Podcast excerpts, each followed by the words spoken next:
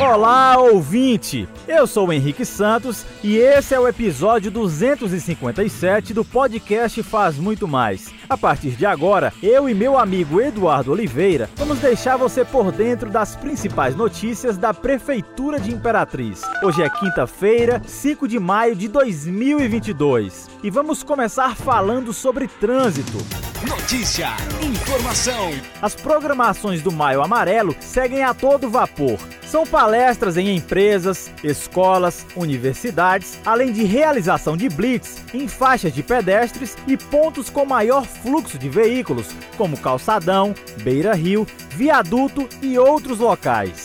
O objetivo da prefeitura, por meio da CETRAN, é contribuir na construção de valores e segurança, visando proteção e respeito à vida. Para Terezinha Miranda, coordenadora de educação para o trânsito, as palestras que estão sendo realizadas possibilitam uma percepção maior de como uma direção perigosa pode resultar não só em acidentes graves, mas em mortes e sequelas irreversíveis. Além da palestra realizada hoje na empresa Coca-Cola, a equipe de educação para o trânsito realizou um encontro muito produtivo na Escola Maria Evangelista, com crianças e adolescentes que aprenderam sobre a importância de alguns cuidados no trânsito para motoristas, passageiros, pedestres e ciclistas. Outro momento importante da equipe, seguindo o cronograma de ações, foi realizado através de uma blitz na Avenida Pedro Neiva de Santana, ponto bastante movimentado que interliga Imperatriz à cidade vizinha João Lisboa. Na oportunidade, os agentes falaram sobre o uso do cinto de segurança que é muito importante, e do não uso do celular ao dirigir, principal motivo de acidentes atualmente.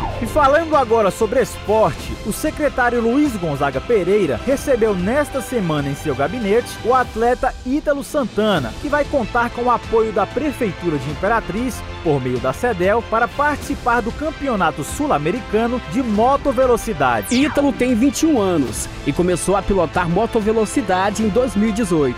Devido ao seu excelente desempenho, esse ano foi selecionado pela Yamaha para participar da maior competição de motovelocidade da América Latina. O jovem piloto disse que nesta competição está disputando vaga no Mundial da modalidade nos Estados Unidos. O secretário Luiz Gonzaga destacou que Ítalo é um fenômeno, um jovem promissor e que é uma honra ter Imperatriz, um atleta de alto nível assim.